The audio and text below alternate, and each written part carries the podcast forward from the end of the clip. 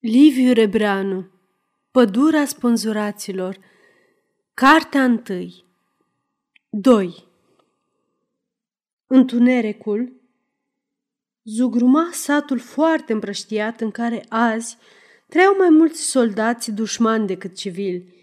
Casele negre străjuiau sperioase ulița largă, neprunduită, răvășită de gropi, desfundată de miile de căruțe, ce treceau necontenit spre front, încărcate cu merinde pentru oameni, întorcându-se înapoi veșnic pline cu rămășițe de ale luptelor. Ici colo, sclipea câte un ochi de lumină galbenă, plăpândă, însemnând comandamente, spitale, cârciumi, popote. Prin băltoacele uliții se împleteceau, înjurând și blestemând, cei ce reveneau de la execuție. Apostol Bologa mergea tăcut, alături de capitanul străin. Vrea mereu să-și grăbească pașii, să se despartă de omul acela bănuitor care parcă și tăcând îi făcea mustrări. Dar în aceeași vreme aștepta să mai afle de la dânsul ceva nespus de important și era atât de necaz că nu mai poate deschide gura încât îi venea să țipe și întunericul umed, necăcios, îi strângea în clește inima, din ce în ce mai fără milă. Apoi, în fața unei case cu ferestrele luminate, se auzi glasul generalului, iar clapca tresări și zise, Eu mă opresc aici să... Bologa nu răspunse și nici măcar nu salută, ci trecu înainte, mai repede, ușurat, bucuros că a scăpat și, înfricoșat, să nu-l cheme înapoi, ca și când capitanul ar fi fost pricina apăsării ce îi încovoia sufletul. În curând coti, într-o ulicioară strâmtă, și apoi intră în o grada căsuței de nuiele unde își avea locuința. Din fund, dintr-un șopron, auzi cântec jalnic. Se supără că ordonanței îi arde de cântece tocmai acum. Totuși ascultă câteva clipe, gândindu-se, e cântec de la noi. Vrut să strige pe Petre, dar după ce deschise gura, își luă seama și păși brusc în tindă. Nu găsi nimic. Și se înfurie. El cântă în loc să... În odaie, pe o masă, ardea lampa cu flacăra gătuită, cu sticla funinginită. Bologa îi așeză casca pe laviță și pe urmă se trânti pe pat și rămase întins, cu mâinile pe piept, cu ochii în tavanul cu grinzi negre și crăpate. Se simțea frânt, ca după o muncă istovitoare. Până la masă am să mă odihnesc puțin, să-mi alung gândurile, își zise dânsul, căscând și închizând ochii. Dar îndată gândurile se năpustiră asupra lui, din toate ascunzișurile creierului, ca niște păsări hrăpărețe, și în urechi îi răsuna cântecul ordonanței atât de limpede, parcă ar fi cântat sub fereastră. Atunci, spăimântat, deschise iar ochii. Îi trecu prin minte că ar trebui totuși să cheme pe Petre, să-i spuie că mâine în zor de zi vor pleca înapoi pe front și deci să nu uite ceva pe aci. În același timp însă își dădu seama că e frică să rămâie singur, cu gândurile ei proprii și își răspunse – Conștiința mea e în păcat. Și numai decât ca la poruncă, îi răsăriră în minte argumentele, cu zecile, îmbulzindu-se să-l încredințeze că Zvoboda a fost vinovat, a încercat să dezerteze și să trădeze și că, prin urmare, el, care din întâmplare l-a judecat și l-a osândit, n-are să-și impute nimic. Nimic. Totuși, pe când asculta în suflet dovezile liniștitoare, în tavanul cu grinzi negre, se iviră întâi ca niște sclipiri fără rost. Apoi, tot mai lămurit, ochii omului de sub ștrang, cu privirea aia mândră, tulburătoare ca o chemare, în al cărei foc straniu valurile de argumente se topeau neputincioase. Nu mai încetează, Petre. De ce nu încetează? se gândi atunci, închizând iar ploapele și lăsându-se obosit în voia soartei. Singură doina soldatului îi mai tremura în creier, lină și blândă, ca o mângâiere catifelată, trezindu-i din somn și raguri de amintiri și străbătându-i sufletul pe aripi de vis, acasă, în târgușorul Parva, de pe Valea Someșului. Acolo era casa lui părintească, bătrână, solidă, chiar peste drum de biserica nouă strălucitoare. Din cerdacul cu stâlpi înfloriți, printre crengile nucilor sădiți în ziua nașterii lui, se vedea mormântul tatălui său, împodobit cu o cruce sură de piatră, pe care numele, săpat cu slove aurite, se deosebea din depărtare. Iosif Bologa. Casa avea încăperi multe, cu mobile vechi, severe, amestecate și o curte mare cu acareturi în fund și mai încolo o grădină ce mergea până la someșul cu ape gălăgioase. Aceasta a fost împreună cu câteva table de pământ roditor, zestrea fiicei doctorului Hogea, primul medic de plasă în Parva, al cărui mormânt se află de asemenea în curtea bisericii, ca o amintire a unei vieți de cinste și zârguință și vrednic urmaș al fostului subprefect din vremea Revoluției și domniei lui Avram Iancu. Cea mai mare bucurie a avut-o doctorul în ziua când bătrânul protopop Groza i-a cununat fata cu avocatul Iosif Bologa. Din bucuria aceea i s-a tras și moartea, urmată la câteva luni după nunta unicei sale odrasle.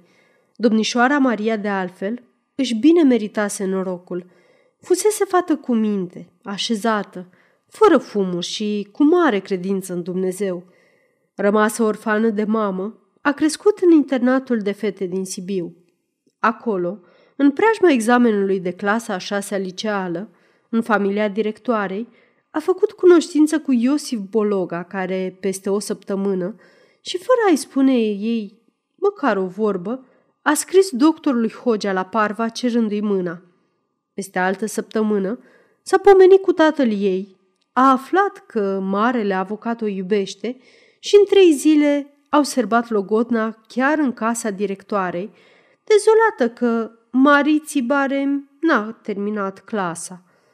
A stat apoi logodită cinci luni, până ce, după laborioase tratative cu socrul, Bologa s-a hotărât să-și strămute în parva cancelarea avocațială, fără mulți clienți din Sibiu. Astfel, Maria a avut vreme să se obișnuiască cu gândul că se va mărita cu un om care, și după logodnă, i-a rămas ca un străin. În loc de iubire, simțea pentru Bologa un respect speriat, mai ales din pricina avalanșelor de laude cu care o copleșea tatăl ei ori de câte ori vorbea despre viitorul său ginere. Nici nu a fost Iosif Bologa bărbatul care să înflorească visele romantice ale unei fete de 17 ani.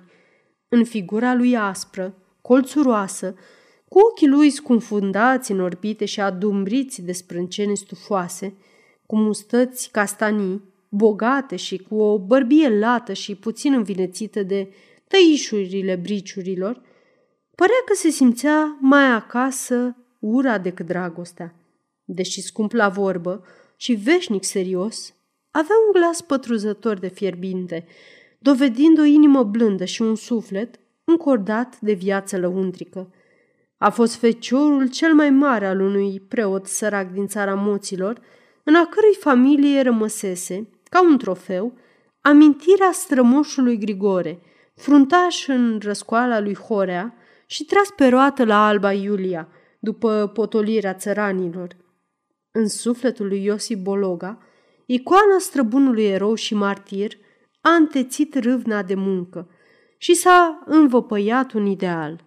Îndată după ce și-a dobândit diploma de avocat, s-a aruncat cu toată patima în politică, izbutind să ajungă cel mai tânăr condamnat în procesul memorandumului și să petreacă vreo doi ani într-o închisoare de stat. Apostol s-a născut tocmai în zilele când tatăl său aștepta la Cluj condamnarea. Până să se întoarcă bologa din temniță, copilul a deschis ochii asupra lumii, îmbrățișat de o dragoste maternă idolatră. Lipsită de iubire, tânăra doamnă Bologa și-a găsit în copil o țintă de viață. Sufletul ei, plin de credința în Dumnezeu, a avut chiar momente de îndoială.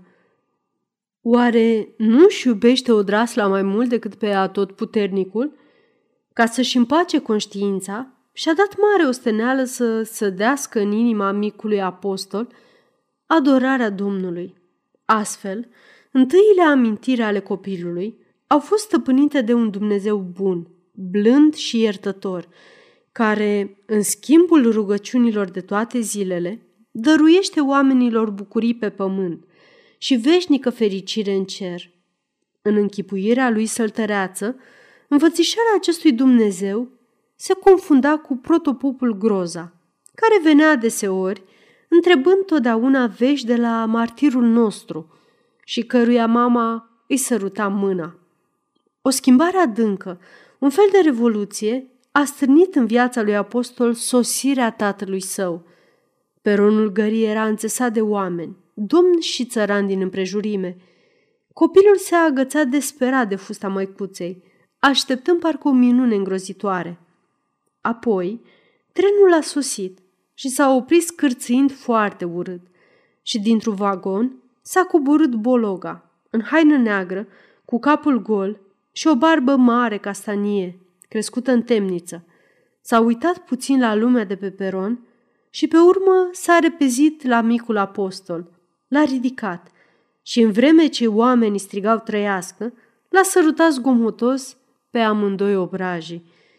Cuprins de o spaimă dureroasă, copilașul a început să plângă și să se zvârcolească în brațele străinului, care, ascultând acum discursul protopopului, încerca să-l ostoiască și l legăna puțin.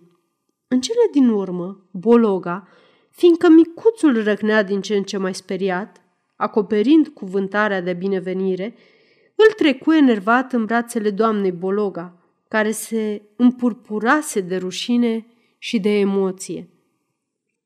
În brațele ei, apostol se molcomi, privi însă mereu înfricoșat spre domnul cu barba castanie. De altfel, în aceeași seară, Boloc a avut o convorbire solemnă cu nevastă sa în privința educației copilului. Îi dezvoltă în fraze pompoase niște principii, pomeni numele câtorva educatori celebri sfătuind-o chiar să citească pendelete operele lor, pe care le citise și dânsul în închisoare, tocmai în vederea lui apostol și mai ales îi ceru energie, concentrare și hotărâre.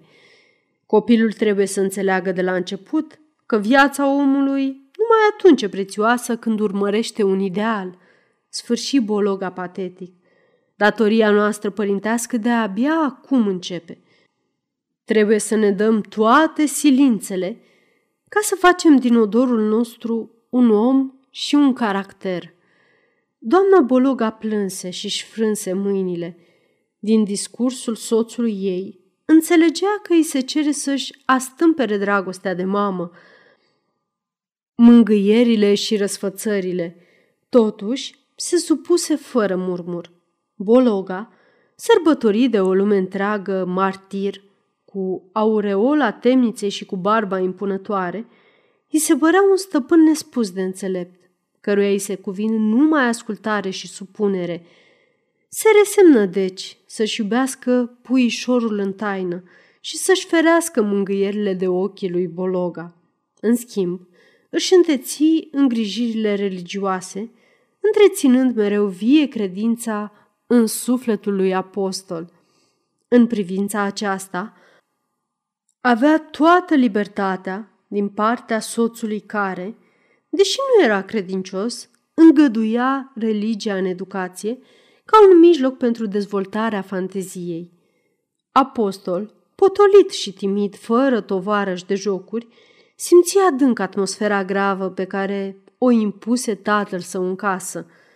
Îi rămase întipărită în inimă spaima primei întâlniri cu el și îl privea mereu ca pe un străin venit anume să-l terorizeze. Ceasuri de bucurie petrecea numai cu mama, când erau singuri acasă și uneori cu protopopul Groza, care, fiind văduv, se înviora în tovărășia copilului blând și inteligent. Peste toate gândurile și închipuirile micuțului însă, plutea veșnic o iubire foarte nelămurită, în care stăpânea Dumnezeu. Când împlini vârsta de șase ani, alt eveniment straniu îi zgudui sufletul. Doamna Bologa, gândindu-se că copilul trebuie să înceapă școala, se sfătui de lung cu protopopul Groza cum să-i înlesnească sarcina și căzură de acord că e nevoie de implorarea totputernicului. Prin urmare, hotărâră să pună pe apostol să zică tatăl nostru într-o duminică în cadrul Sfintei Liturghii. Făcură pregătirile în mare taină, ca să nu prindă bologa de veste și să le zădărnicească planul. În sfârșit, în ziua stabilită, soții bologa luară loc în strana dreaptă, ca de obicei, iar apostol, în fața lor, în hăinuțe noi, mai palid și cu ochii aprinși de emoție, doamna Bologa lăcrima și tremura, închinându-se înfrigurată și frământând neîncetat cărticica de rugăciuni. Apoi, venind momentul rugăciunii, se plecă speriată peste strane și îi șopti.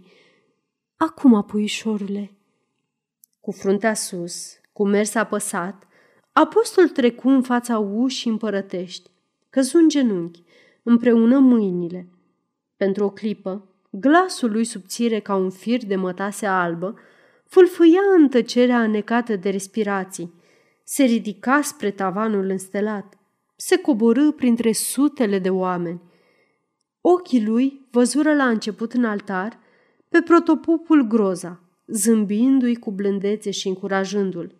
Pe urmă însă, rămase numai crucea aurită.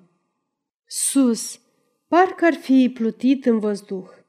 Apoi, tocmai în clipa când se închina, la încheierea rugăciunii, se deschise deodată cerul și într-o depărtare nesfârșită și totuși atât de aproape ca și cum ar fi fost chiar în sufletul lui, apăru o perdea de nourași albi, în mijlocul cărora strălucea fața lui Dumnezeu ca o lumină de aur, orbitoare, înfricoșătoare și, în același timp, mângâietoare ca o sărutare de mamă. Din strălucirea dumnezeiască însă se limpezea o privire vie, infinit de blândă și de măreață, care parcă pătrundea în toate adâncurile și ascunzișurile. Arătarea aceasta a durat numai o clipă și a fost atât de nemărginit de dulce că inima lui apostol și-a oprit bătăile, iar ochii i s-au umplut de o lucire stranie, bolnavă. Totuși, sufletul îi era atât de plin de fericire că ar fi fost bucuros să moară atunci, acolo, privind minunea dumnezeiască. Când se întoarse la loc, păru schimbat la față. Pe obrajii albi, ochii albaștri erau ca două izvoare de lumină. Măicuță, am văzut pe Dumnezeu, murmură copilul cu un suflețire, în vreme ce doamna Bologa încerca să șteargă lacrimile cu batista udă de plâns. Vedenia lui apostol dădu prilej la oarecare controverse în casa Bologa. Protopopul și doamna Bologa credeau cu tărie că bunul Dumnezeu, printr-o grație deosebită, a arătat astfel calea pe care trebuie să meargă băiatul în viață. Avocatul din potrivă căuta să le documenteze că toată minunea e numai rezultatul exaltării religioase a copilului. În cele din urmă, neizbutind a-i convinge, Bologa se supără, le impută că vor să-i îmbolnăvească feciorul, umplându-i mintea fragedă cu fantasmagonii popești și fiindcă el, ca tată, e răspunzător de sănătatea sufletească a lui apostol, interzise pe viitor asemenea exhibiții odată pentru totdeauna. Clasele primare le făcu acasă, având pe doamna Bologa ca instructoare. Bologa îi controla pe amândoi în fiece sâmbătă, cu o severitate din ce în ce mai strașnică. Parcă ar fi avut în fața lui niște complici într-o al trage pe sfoară. Deși apostol era silitor, tatăl hotărâ să-l trimită pentru cursurile secundare la liceul din Năsăud, spunând că copilul trebuie să ia contact cu oamenii și cu lumea. În realitate, Bologa, nemulțumit de educația ultra-religioasă ce o primea copilul acasă, în ciuda prescripțiunilor lui, voia să curme răul cât mai era vreme. Îl dă dură în pensiune la profesorul de matematică, prieten bun cu Bologa, ca să fie bine îngrijit și supravegheat ca acasă. Când plecară părinții și rămase singur, apostol fu cuprins de o spaimă dureroasă. Se simți părăsit, izgonit, străin și neputincios și nici măcar nu putea plânge de teamă să nu-l ia în râs copiii gazdei. În clipa însă când îi era sufletul mai stors de nădejde, a văzut în peretele odăiței o icoană cu Isus Hristos răstignit pe cruce. Și atunci toată întristarea i-a dispărut ca prin farmec. Nu mai era singur. Dumnezeu îi alina inima. Parva fiind aproape de năsăud, doamna Bologa venea în fiecare lună să-l vadă, să-l mângâie, dar apostol părea acum vesel și mulțumit. Cartea îl pasiona. La sfârșitul anului școlar, mergând acasă în vacanță, prezintă cu bucurie tatălui său un certificat strălucit. Te felicit, îi zise Bologa, după ce citi cu luarea minte, strângându-i mâna ca unui prieten. Strângerea aceea de mână îi făcu o impresie curioasă. Pentru întâia oară simțea că tatăl său îl iubește. Până atunci, îi se păruse că dragostea trebuie să fie neapărat cu lacrimi și râzgâieri. Acum înțelese că există și iubiri reținute, bărbătești.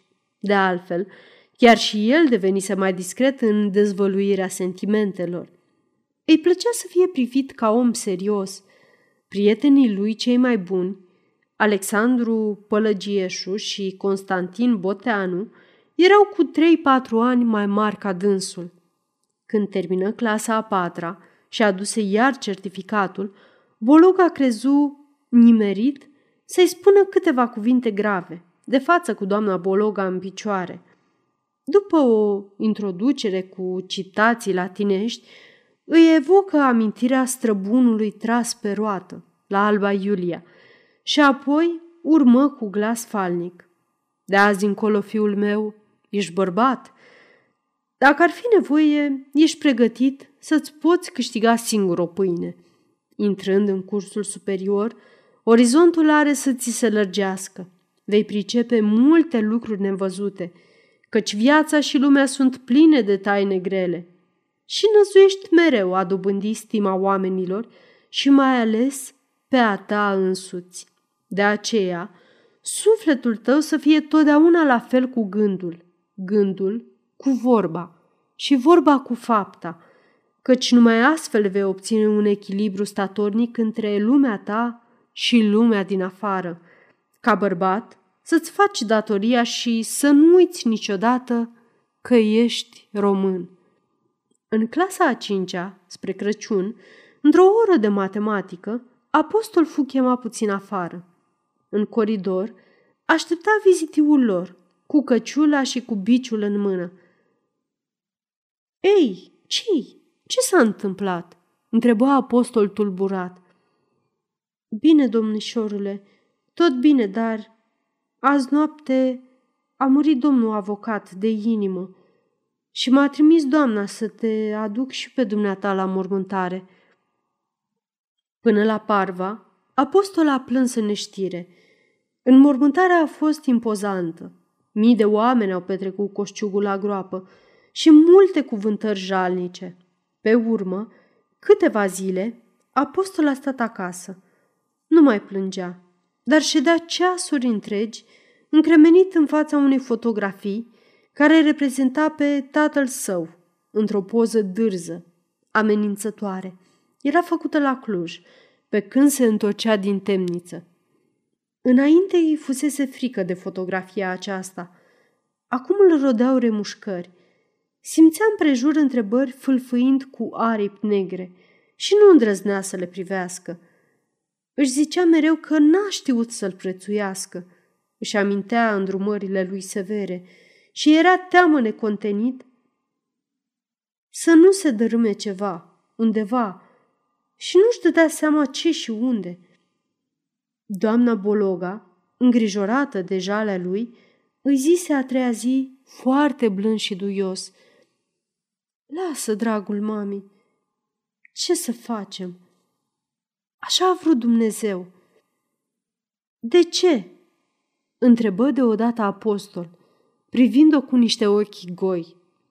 Mama îi răspunse ceva, dar el nu mai înțelese vorbele ei, căci în clipa când a rostit întrebarea, a simțit cum îi se dărâmă în suflet, cu zgomot îngrozitor, o clădire veche, cu temelii ca rădăcinile stejarului.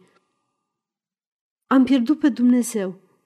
Îi fulgeră prin minte, închizând ochii cu frică, parcă astfel ar fi vrut să împiedice ruina. Avea impresia foarte clară că se prăbușește într-o prăpastie fără fund. Și nu se poate opri, nu se poate agăța de nimic. Aceasta însă a ținut numai un moment, sau poate nici atâta, iar pe urmă a rămas cu o groază crâncenă în inimă, ca și când s-ar fi trezit, în miez de noapte, singur, într-un cimitir imens, fără să știe încotro să apuce – se întoarse la năsăud buimăcit, cu sufletul zdrânțuit de îndoieli și sigur că și-a pierdut rostul în lume. Un răstimp, a mai încercat să-și reclădească din dărmături o casă nouă.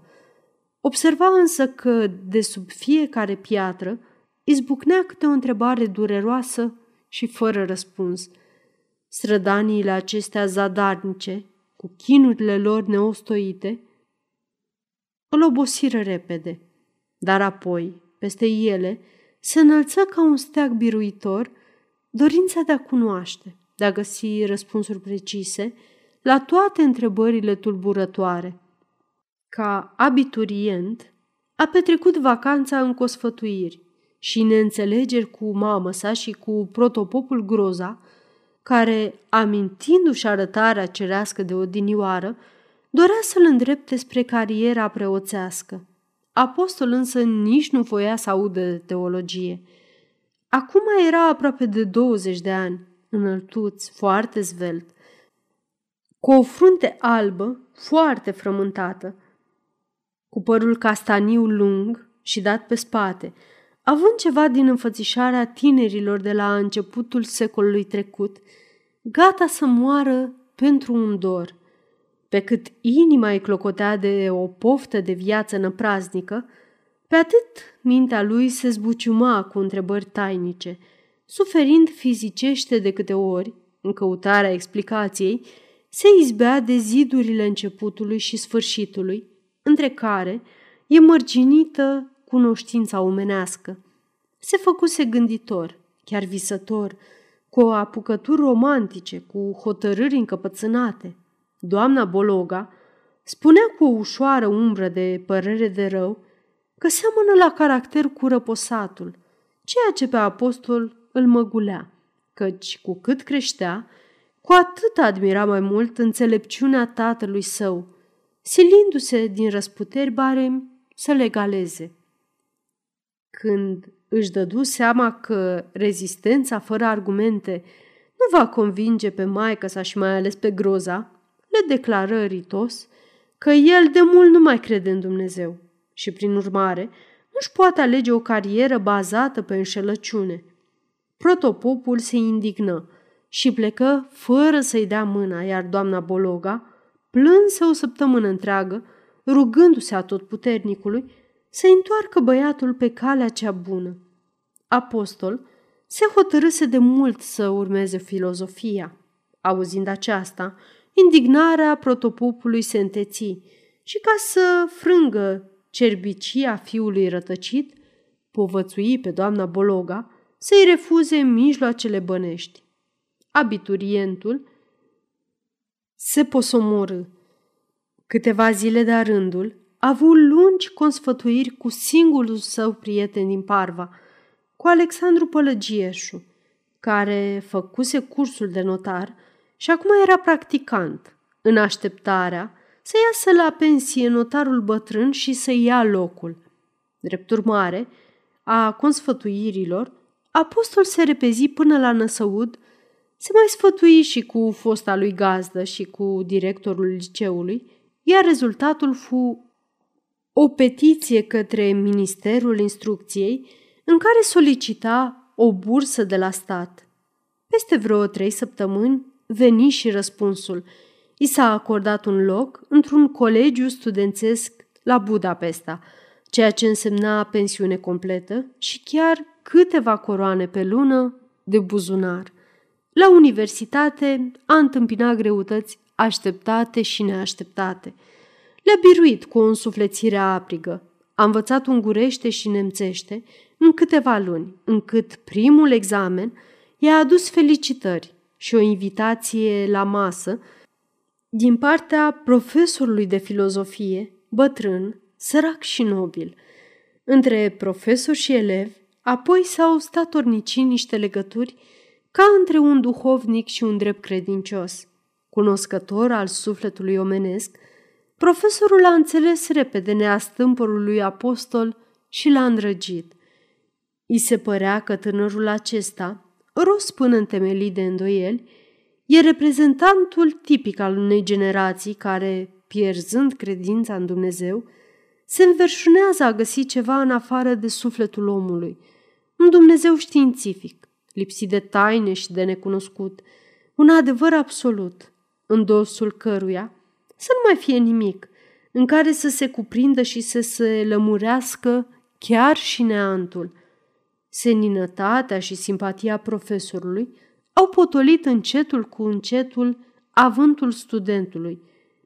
Chiar în prima vacanță universitară, apostol a venit acasă cu o concepție de viață pe care toată vara a explicat-o lui Alexandru Pălăgieșu, devenit notar în Parva.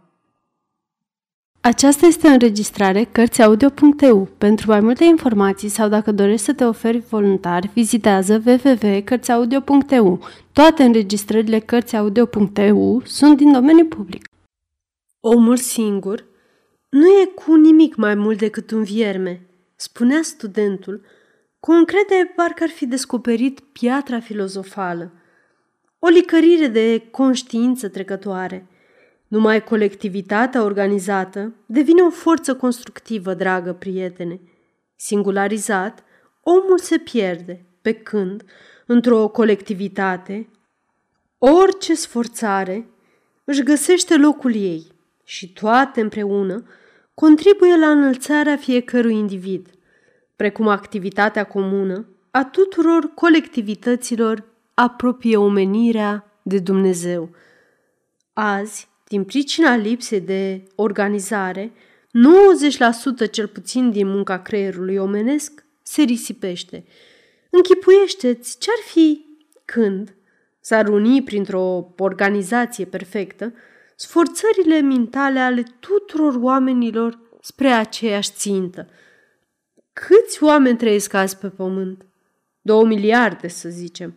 Ei bine, ar mai exista oare necunoscutul dacă două miliarde de kilograme de materie cenușie, într-un avânt comun, ar porni la asaltul porților închise?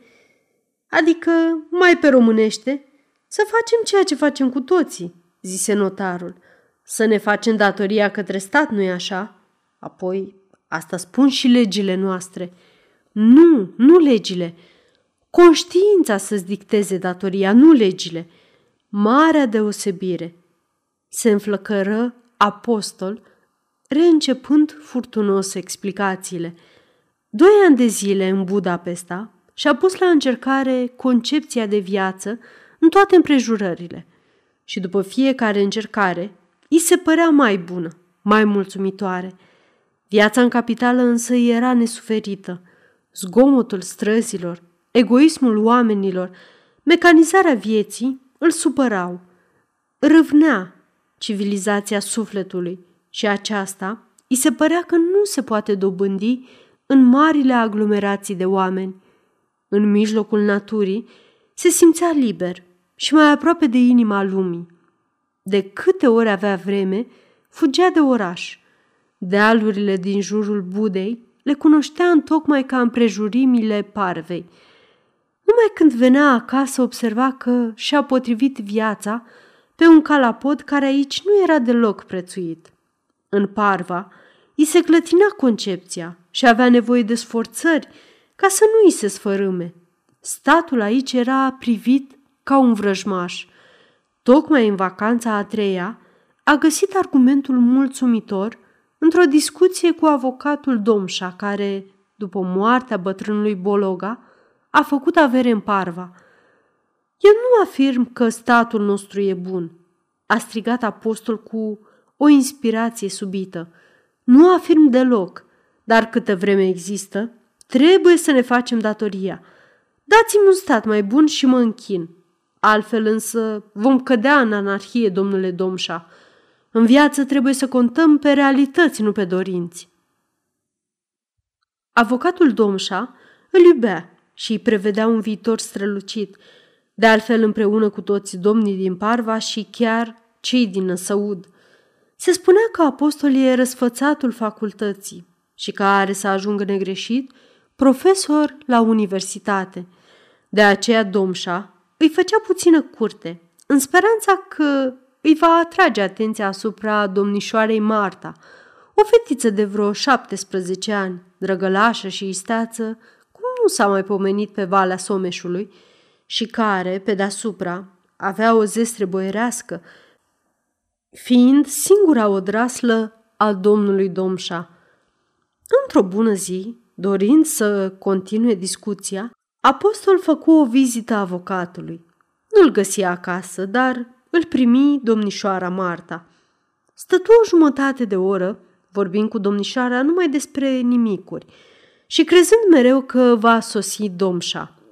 A doua zi reveni și iar șezu o jumătate de oră cu Marta. Apoi, o săptămână întreagă, în fiecare zi, mereu la aceeași oră și, din ce în ce mai bucuros, că nu era acasă avocatul. Și peste altă săptămână, spuse radios doamnei Bologa. Mamă, știi că am să mă logodesc cu fata lui Domșa? Doamna Bologa încremeni. Marta îi se părea prea cochetă și ușuratecă, o fată crescută în voia soartei. Doamna Domșa murise de vreo patru ani. Nu poate fi o soție potrivită pentru apostol. Încerca să se împotrivească. Chemă iarăși într-ajutor pe protopopul Groza toate în zadar. Logodna se făcu fără ceremonie, în familie, stabilindu-se însă că nunta vor serba-o când va termina apostol studiile, peste un an sau doi. Curând, după logodnă, sosi în parva un locotenent de vânători imperiali, foarte țanțo și încrezut, feciorul judecătorului ungur. Apostol îl privi cu dispreț – zicând că e gol și sec, pe când Marta îl găsi interesant și drăguț.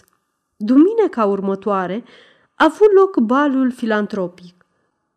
Deși apostol nu era dansator, în seara aceea a dansat cu furie, ca nu cumva să rămâie mai prejos de celălalt.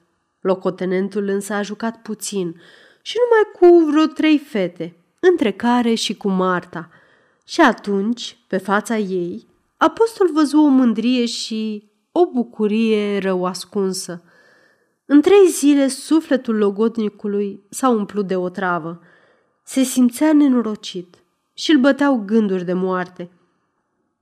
Se compara cu locotenentul în inima Martei și era sigur că Marta alege uniforma strălucitoare, pintenii, și el care, ca fiu de văduvă, nici n-a făcut armata. Într-un moment de desperare, socoti că ar fi bine să renunțe la favoarea legii militare, să se întoarcă peste un an în haină de ofițer și să-i arate Marte că poate fi și el ca celălalt. În orice caz, nu va lăsa nici în ruptul capului să fie izgonit din iubirea Martei. Tocmai fiindcă e așa, el o iubește mai mult, are să lupte și să o cucerească definitiv. Dacă ea nu e în stare să se ridice până la el, se va coborâ el la ea. Marta însă trebuie să-l iubească numai pe el.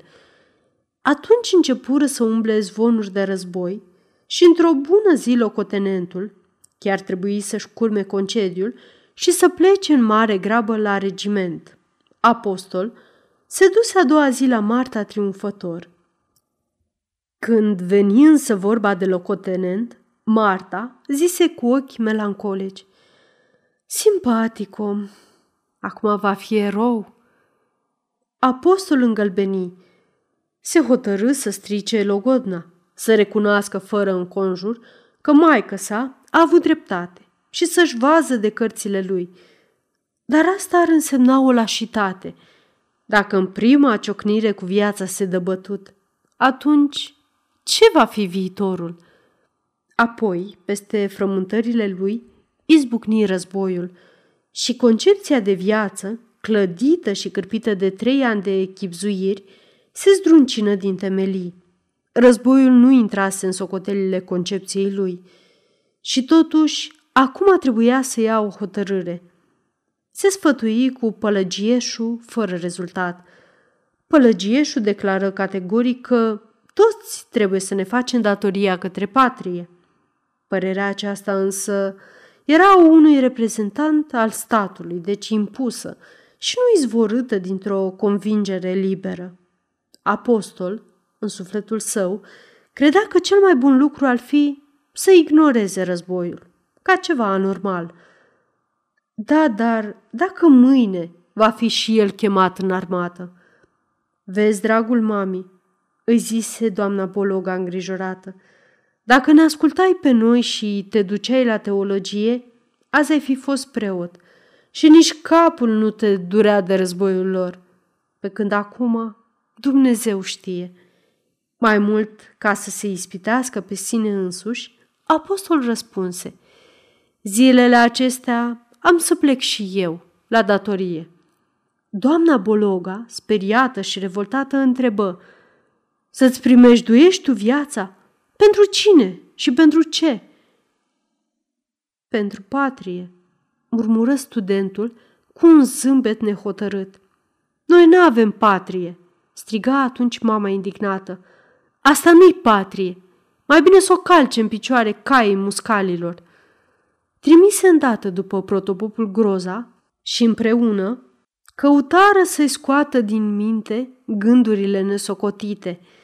Hotărârea lui apostol se zvârcolea. Ieși pe stradă buimăcit și nemerit tocmai la domșa acasă. Cum? Tu? Speranța noastră? Să te bați tu pentru ungurii care ne bat pe noi? Dar când ai o patrie ca a noastră, nu ești deloc obligat să te îmbulzești la datorie, ba chiar din potrivă.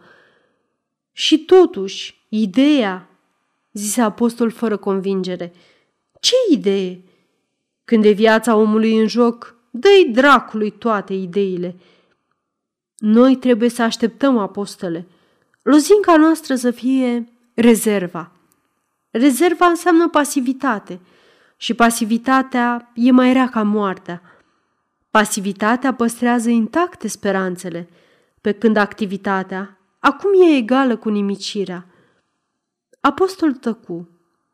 În sufletul lui se închegase convingerea că nu trebuie să plece, dar nu apucă să spună nimic lui Domșa, căci se pomeniră cu Marta, care tocmai se întorcea de la o prietenă. Avocatul, ca de obicei, îi lăsă singuri. Toată lumea pleacă la război, zise Marta. În privirea ei, în glasul ei apostol simți o tremurare ciudată. Marta se gândi la celălalt. Un ceas stătură de vorbă și toată vremea apostol văzu că logodnica lui e ca o străină, înțelegând însă că, printr-un singur gest, iar putea dobândi sufletul întreg.